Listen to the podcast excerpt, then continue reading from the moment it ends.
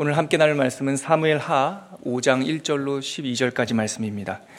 사무엘 하 5장 1절부터 12절까지 말씀 함께 읽겠습니다. 시작.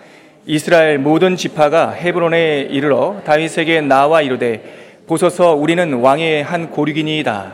전에 곧 사울이 우리의 왕이 되었을 때에도 이스라엘을 거느려 출입하게 하신 분은 왕이시었고 여호와께서도 왕에게 말씀하시기를 내가 내 백성 이스라엘의 목자가 되며 내가 이스라엘의 주권자가 되리라 하셨나이다 하니라.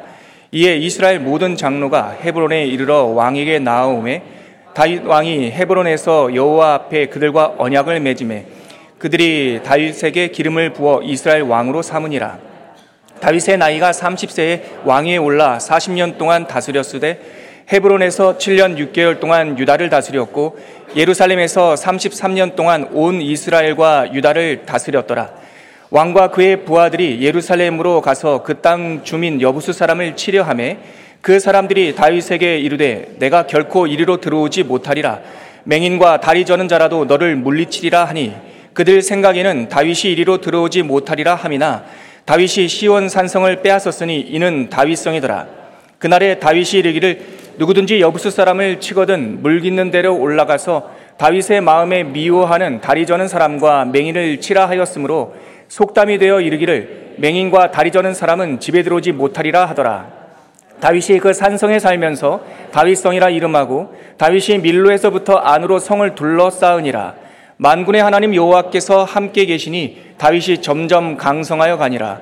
두로왕 히람이 다윗에게 사절들을 사절들과 백향목과 목수와 석수를 보내매 그들이 다윗을 위하여 집을 지으니 다윗이 여호와께서 자기를 세우사 이스라엘 왕으로 삼으신 것과 그의 백성 이스라엘을 위하여 그 나라를 높이신 것을 알았더라. 아멘. 이스보셋이 허망하게 암살당하고 북왕국 이스라엘은 북쪽 이스라엘은 리더십 공백기를 맞이합니다.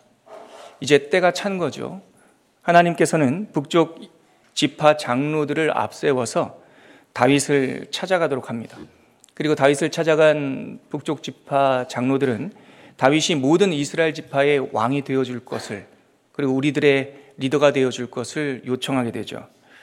그것이 바로 오늘 읽은 이 본문의 줄거리입니다. 오늘 우리가 이 이야기를 읽으면서 다시 한번 성경 전반에 흐르는 원리 하나를 깨닫게 되는데 사람은 아마 좀 본성인 것 같아요. 사람들은 모이고 힘이 좀 생기면 탑을 쌓습니다. 건물 짓죠. 눈으로 보이는 것을 만들죠. 그러나 창세기부터 계시록까지 흐르는 하나님의 원리는 사람을 세우십니다. 사람은 탑을 세우고 하나님은 사람을 세우십니다. 오랜 기간 하나님은 다윗을 준비시켜서 드디어 당신의 양 이스라엘을 돌보는 목자로 세우시는 일이죠. 그런데 우리는 오늘 이 이야기를 읽으면서 이스라엘이라고 하는 한 나라의 왕권이나 다윗이라는 사람의 한 인물의 성공담으로 읽으면 안 될 것 같습니다. 하나님이 세우시는 사람, 다윗뿐만 아니라 모든 역사에서 도도히 흘렀던 그 하나님의 사람들의 특징이 뭘까? 하나님께서는 그 시간을 통해서 어떻게 또한 무엇을 구비하게 하시고 우리를 준비되게 하는가? 오늘 그것이 이 이야기 속에 담긴 메시지가 아닌가 생각을 합니다. 오늘 이야기를 시작하는 사무엘 하 5장 1, 2절을 보면 다윗이 다윗과 같은 하나님이 세우는 사람의 특징은 첫 번째 기다릴 줄 아는 사람이었어요. 하나님의 사람들은 시간을 통과하면서 만들어지지 않습니까? 사무엘 하 5장 1절과 2절 한 번 더 읽어볼까요? 오늘 본문입니다. 함께 읽겠습니다. 시작. 이스라엘 모든 지파가 헤브론에 이르러 다윗에게 나와 이르되 보소서 우리는 왕의 한 고륙이니이다. 전에 곧 사울이 우리의 왕이 되었을 때에도 이스라엘을 거느려, 거느려 출입하게 하신 분은 왕이시었고 여호와께서도 왕에게 말씀하시기를 내가 내 백성 이스라엘의 목자가 되며 내가 이스라엘의 주권자가 되리라 하셨나이다 하니라. 아멘. 북쪽 이스라엘 장로들을 통해서 고백된 말인데요. 이 짧은 한마디 속에서 하나님의 사람의 특징이 담겨 있는 것 같아요. 첫째, 하나님께서 사울이 그들의 리더가 되었을 때에도 다윗을 통해서 일하게 하시고 또한 다윗을 통해서 일하는 그 일의 방식이 군림하는 군주가 아니라 이절에 보니까 목자라고 되어 있습니다. 그러니까 하나님께서 세우시는 사람은 내가 갖고 있는 타이틀이나 완장이 중요하지 않아요. 하나님의 음성, 우리의 선한 목자 되시는 하나님의 그 뜻, 그것을 헤아리고 기다릴 줄 아는 사람. 다른 말로 시간을 통과할 수 있는 사람. 이것이 하나님의 사람들의 특징이죠. 내 계획, 내 시간표보다 하나님의 뜻과 법과 시기 더 중요한 사람인 것입니다. 사무엘에게 기름 부음 받은 날부터 따지면 좋기 20년이 넘고요. 망명한 기간이 10년이고요. 지금 유다 한 지파의 왕이 된 시간으로만 따져도 지금 7년 6개월째입니다. 꽤 긴 시간입니다. 헤브론에서 왕으로 등극될 때 그의 나가 30년이니까 기다린 시간을 20년으로 잡으면 3분의 2가 기다리는 시간, 도망 다닌 시간, 사실 개인적으로 보면 억울한 시간이었던 거죠. 근데 하나님을 상대하는 사람은 기다립니다. 하나님의 때를 소망하고 멈추어 설 수 있습니다. 하나님의 사람들의 기다림은 꾸물거림도 아니고요. 나태함도 아닙니다. 그것은 하나님을 상대하는 균형 잡힌 복종입니다. 하나님이 일하시는 공간을 내어드리는 겁니다. 그리고 내가 그 앞에 하나님을 향해서 왕이여 일하시옵소서 종이 따르겠나이다 라고 하는 겸손한 복종, 순종이 바로 하나님의 사람들의 기다림의 특징이죠. 다윗은 그 긴 시간을 기다려왔고 하나님은 긴 호흡을 통해서 다윗이 동족에게 칼을 겨누지 않게 하는 그 은혜를 베푸신 거예요. 이 동족을 이끌 목자가 되어야 되는데 전쟁을 칠 수는 없는 겁니다. 지난번 우리가 읽은 내용도 알지만 다윗이 블레셋 가드 땅에 피해 있을 때 가드 왕이 이스라엘과 전쟁해야겠다라고 그래서 이 다윗의 병력까지 소환하지 않습니까? 하나님께서 그들 가운데 블레셋 가운데 의견을 달리해서 다윗을 돌려보내는 일 우리가 경험하지 않았습니까? 왜 하나님께서 늦추십니까? 왜 하나님께서 우리의 힘을 뽐낼 기회를 감추십니까?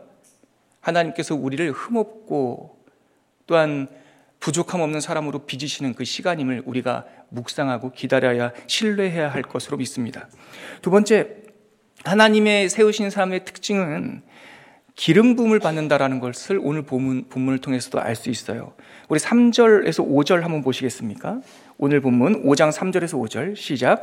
이에 이스라엘 모든 장로가 헤브론에 이르러 왕에게 나아오매 다윗 왕이 헤브론에서 여호와 앞에 그들과 언약을 맺음에 그들이 다윗이 아, 그들이 다윗에게 기름을 부어 이스라엘 왕으로 삼으니라. 4절과 5절도 읽어볼까요? 다윗이 나이가 30세의 왕위에 올라 40년 동안 다스렸으되 헤브론에서 7년 6개월 동안 유다를 다스렸고 예루살렘에서 33년 동안 온 이스라엘과 유다를 다스렸더라. 이스라엘 장로들이 내려와서 다윗을 왕으로 추대하고 그들이, 그들이 다시 한번 다윗에게 기름을 붓습니다. 이번이 세 번째입니다, 여러분. 첫 번째는 사무엘상 16장에 사무엘을 통해서 그가 소년이었을 때 아무도 주목하지 않는 막내, 막내였을 때 기름 부음을 받고 사실 그때 어, 영적인 대관식이 이루어진 거죠. 그리고 그의 나이 서른 살이 되었을 때 헤브론에서 유다 지파의 왕으로 기름 부음을 받았습니다. 이번에는 그로부터 7년 6개월이 지나서 38살쯤 되었을 때 다시 한번 온 이스라엘 지파에서 어, 지파를 대표로 기름 부음을 받습니다. 제가 알고 있기로는 한 사람에게 세 번의 기름 부으심이 기록된 것은 다윗이 처음입니다.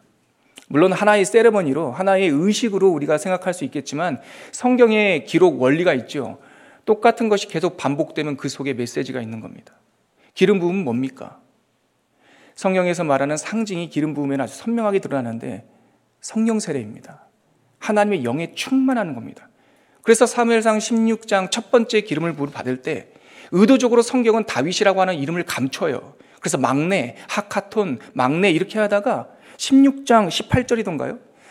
하나님께서 사무엘을 통해서 기름을 부으니까 그의 머리에서 감남류가 흘러내릴 때 마치 영화로 본다면 카메라가 그의 머리를 클로즈업하고 있다가 기름이 흘러내리는 그 속도에 맞춰서 점점 내려갈 때 이 다윗 막내의 얼굴이 등장하는 거예요 성경 속에 그러면서 뭐라고 되어 있냐면 이날 이후로 다윗이라는 이름이 나옵니다 다윗이 여호와의 영에 크게 감동되니라 다윗이라는 사람이 너무나 유명하지만 그 실명이 실명이 또 동명이인도 없어요 다윗이라고 하는 이름이 성경에 처음으로 기록되는 것이 이 성령 기름 부음 받는 사무엘상 16장 18절이었어요. 기름 부음이란 성령 충만입니다. 한 번 받고 어디에서요? 자기 고향에서 어릴 때. 두 번째는 어디에서요? 헤브론, 자기 동족에게. 세 번째는 온 이스라엘을 대표하는 모든 지파들 앞에서. 여기서 저는 이렇게 제 마음속에 저 개인적으로 적용합니다. 무엇보다 하나님의 사람은 기름 부음 받은 사람이어야 한다. 성령 충만한 사람이어야 한다. 그리고 그 성령 충만함의 발걸음이란 먼저 내 자신에게 하나님 앞에 단독자로서 그리고 다윗이 베들레헴에서 기름 부음 받았듯이 내 가정 안에서 그리고 헤브론에서 기름 부음 받았지 받았듯이 우리 동족에게서 마치 예수님께서 너희는 예루살렘을 떠나지 말고 아버지께서 너에게 약속한 것을 기다리라. 몇 날이 못 되어 성령으로 세례를 받으리니 오직 성령이 너에게 임하시면 너희가 권능을 받고 그 다음에 어떻게 복음의 점진성을 말합니까?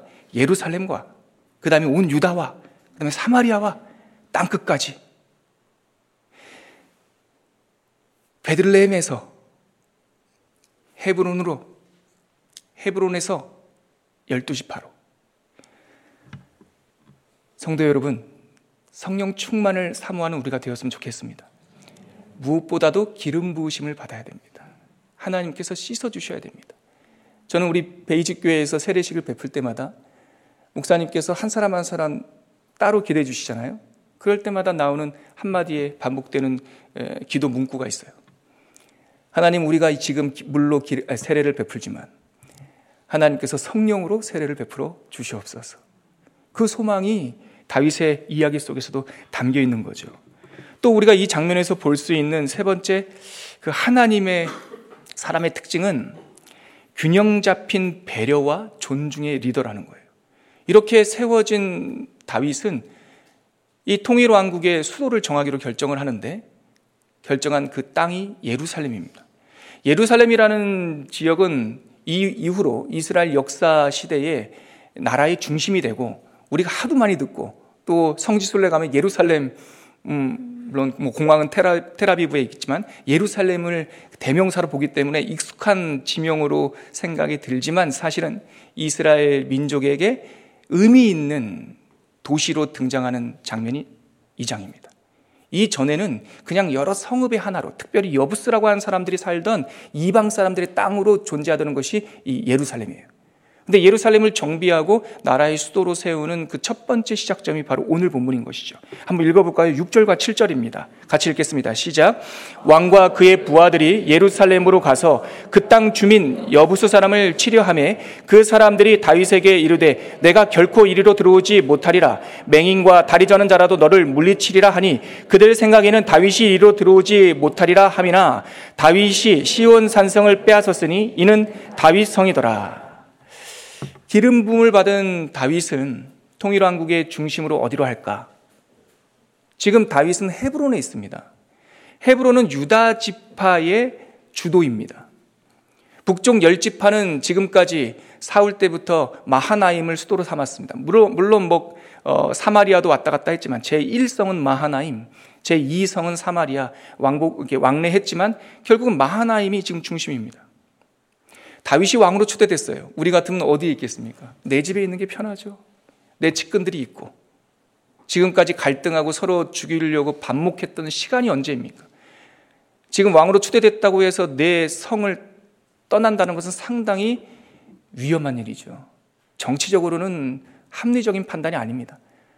하지만 다윗은 모든 지파의 왕이 되고 나서 내 집 헤브론, 유다 지파의 집 헤브론이 아니라 모든 사람들이 합의할 만한 수도를 하나님께 요청했고 그것이 바로 예루살렘이었습니다. 예루살렘은 남왕국 유다와 남쪽 유다와 북쪽 이스라엘의 경계선에 있어요. 그리고 이 땅은 사실 그렇게 어, 편안한 땅, 열려 있는 평지가 아닙니다.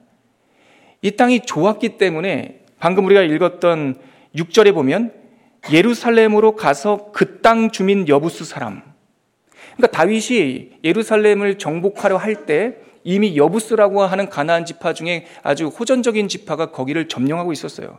그리고 그 전부터 여러 번 시도했어요. 사실 예루살렘이 이 가나안 땅의 배꼽과, 배꼽과 같은 위치에 있었기 때문에 여러 지파가 이 예루살렘을 취하려고 시도했습니다. 첫 번째는 유다 지파들이 이 예루살렘을 점령하려고 했죠. 그 기록이 여호수아 15장 63절에 있어요. 제가 한번 읽어 드릴게요. 여호수아 15장 63절. 예루살렘 주민 여부스 족속을 유다 자손이 쫓아내지 못하였으므로 여부스 족속이 오늘까지 유다 자손과 함께 예루살렘에 거주하니라. 여호사 시대 때 정복 시대 때 먼저 유다 지파가 예루살렘을 점령하려고 했어요. 근데 여부스 사람들이 만만치 않으니까 점령을 못 했어요. 그래서 여부스 사람과 유다 사람이 그 예루살렘 변경에 함께 살았는데요. 근데 기가 막힌 내용이 하나가 더 있습니다. 사사 시대에 가면 사사기 1장 21절에 가면 또 이런 구절이 있어요. 제가 찾아왔는데 읽어드리겠습니다. 이번에는 사사기 1장 21절 베냐민 자손이 예루살렘에 거주하는 여부스 족속을 쫓아내지 못하였으므로 여부스 족속이 베냐민 자손과 함께 오늘까지 예루살렘에 거주하니라. 사사 여호수아서가 끝나고 사사기에 가니까 이번에는 어떤 지파가 어, 시도를 합니까? 베냐민 지파가. 근데 이번에도 못했어요. 그래서 그날 싸움이 길어졌던지 베냐민 지파도 예루살렘 성 주변 둘레에 여부스 지파와 여부스 자손과 함께 거했어요. 여러 번 시도했지만 잘 안 됐던 땅입니다. 상처가 있는 땅입니다. 실패의 역사가 있는 땅입니다. 다윗은 열두 지파가 자기를 왕으로 추대할 때 마음을 모으기로 결정하고 우리 이스라엘이 지금까지 실패했던 이 땅의 중심이 되어야 마땅히 중심이 되어야만 할 그 땅, 그 땅으로 올라가자고 말합니다. 그런데 공교롭게도 그 땅은 유다 지파도 실패한 땅이고 베냐민 지파, 베냐민 지파는 누구의 지파입니까? 사울 가문의 지파죠. 양쪽이 모두 다 실패한 그 땅으로 향하여 올라가자 하고 점령합니다. 하나님이 세우시는 사람은 내 이익, 내 작은 것으로 저울추를 옮기는 사람이 아닙니다. 하나님의 뜻이 중요하고 백성들을 잘 이끌 인도할 수 있는 명분과 의미가 중요합니다. 우리는 세상에 살면서 하나님 건강 주세요. 필요하죠, 여러분. 물질 주세요. 네, 물질도 필요합니다. 특별히 요즘 같은 세상 속에서 깨끗한 물질이 경건한 사람들의 손에서 손을 통해서 사람 살리는 일에 귀하게 쓰임 받아야 됩니다. 필요해요. 재능도 필요하죠. 그런데 사람은 얼마나 주시기를 바라는지, 또 어떻게 주시기를 바라는지, 이런 거에 관심이 많아요. 근데 이어지는 내용 보면, 그래서 이렇게 오랫동안 실패했던 예루살렘을 다윗과 열두 지파가 어떻게 점령했는지가 안 나와요, 사실은. 뭐 물깃는 대로 올라가라. 설명 없어요. 아주 어, 성서학자들은 이게 무슨 방법이었을까? 뭐 샘물에다가 뭐, 뭐 독약을 여러 가지 상상을 하지만 성경에서 침묵하면 거기서 멈춰야 됩니다. 왜냐하면 성경이 그 방법을 말하지 않는 까닭은 어떻게 예루살렘을 점령했는지가 중요하지 않아요. 이들에게 중요한 건 왜요, 왜? 우리의 본성은 많이 주세요. 어떻게 주세요? 이렇게 요구하는데 하나님께서는 우리들에게 묻습니다. 왜 그게 필요한데? 하나님 건강 주세요. 좋지. 나는 너희들이 잘 되길 바라지. 근데 왜 건강 필요하니? 왜 장수해야 되니? 왜 물질이 많아야 되지? 지금까지 준 것만으로도 충분한데 왜 너에게 더 탁월한 재능을 덧입혀야 되지? 왜? 다윗과 열두 지파에서는 왜가 중요했던 겁니다. 자기의 기득권 또한 허망한 마음을 갖고 있는 북쪽 지파에 대한 위로 그 모든 것을 하나로 내가 이 백성을 하나님의 백성으로서 선한 길로 인도하기 위하여 하나님 예루살렘으로 올라갑니다. 오늘 이 말씀을 거두면서 우리가 여기서 한 사람이나 한 나라가 아니라 오늘 나 하나님께서 세우시는 나라고 하는 또 다른 다윗 하나님 기다릴 줄 아는 사람 되게 하여 주시옵소서. 하나님 무엇보다도 기름 부음 받게 하여 주시옵소서. 성령 충만하게 하여 주시옵소서. 그리고 하나님 주장하지 말고 균형 잡힌 배려와 존중할 수 있는 삶의 태도로 이 세상을 선도할 수 있는 하나님의 교회, 그런 교회가 되게 하여 주시옵소서 우리가 이런 기도 제목을 함께 기도했으면 좋겠습니다. 함께 기도하겠습니다. 하나님 아버지, 은혜를 감사합니다. 다윗을 드디어 세우셨습니다. 20년 만에 세우셨습니다. 그의 발걸음이 고되고 힘들었지만 여호와가 다윗의 목자였기 때문에 어느 곳에든지 쉼이 있었고 평강이 있었습니다. 주여 이 이야기가 우리에게 주시는 하나님의 설명서임을 하나님의 크리스찬에 대한 이야기임을 알게 하여 주시옵시고 우리에게 하나님 시간을 통과할 수 있는 은혜를 허락하여 주시옵소서. 서두르지 않게 도와주시고 성급함 때문에 넘어지지 않도록 이끌어 주시고 무엇보다도 기름 부음을 허락하여 주시옵소서. 다윗에게 세 번의 기름 부음을 주셨듯이 우리는 세 번의 갑절이라도 날마다 성령 충만하게 하시고 하나님 균형 잡힌 배려와 상대방을 존중하는 마음으로 함께 주장하듯 하지 말고 함께 하나님께 나갈 수 있는 아름다운 교회로서 살아갈 수 있도록 인도하여 주시옵소서. 하나님 아버지 다윗의 이야기를 들려주시는 까닭은 다윗을 흠숭하거나 다윗을 부러워하라는 뜻이 아니라 이 다윗의 여정이 우리의 인생의 설명서이기 때문에 들려주시는 줄 믿습니다. 다윗의 이야기를 통하여서 드디어 20년 만에 통일한국의 목자로 세우는 것을 보면서 우리도 기다릴 수 있는 인내를 허락하여 주시옵시고 무엇보다도 성령 충만하게 하여 주시옵시고 사람들에게 내가 갖고 있는 한 줌의 권위를 가지고 주장하기보다 균형 잡힌 배려와 존중과 사랑으로 세상을 섬길 수 있는 아름다운 교회들이 될 수 있도록 우리 성도들을 인쳐 주시옵소서. 이제는 십자가 위에서 당신의 목숨을 통하여 우리를 섬겨주신 예수 그리스도의 은혜와 하나님 아버지의 포기하지 않는 사랑하심과 성령 하나님의 오늘도 우리와 동행하시며 우리들의 마음을 꼭 붙들어 주시는 충만하심이 드디어 다윗이 이스라엘의 목자로 세워지는 이 장면을 보며 하나님이 세우시는 사람, 우리도 그런 사람처럼 하나님 앞에 온전히 서기를 바랍니다. 라고 하는 소망으로 기도하는 이 자리에 고개 숙인 당신의 귀한 백성들 머리머리 위에 지금으로부터 영원토록 함께 계시기를 간절히 축원하옵나이다. 아멘.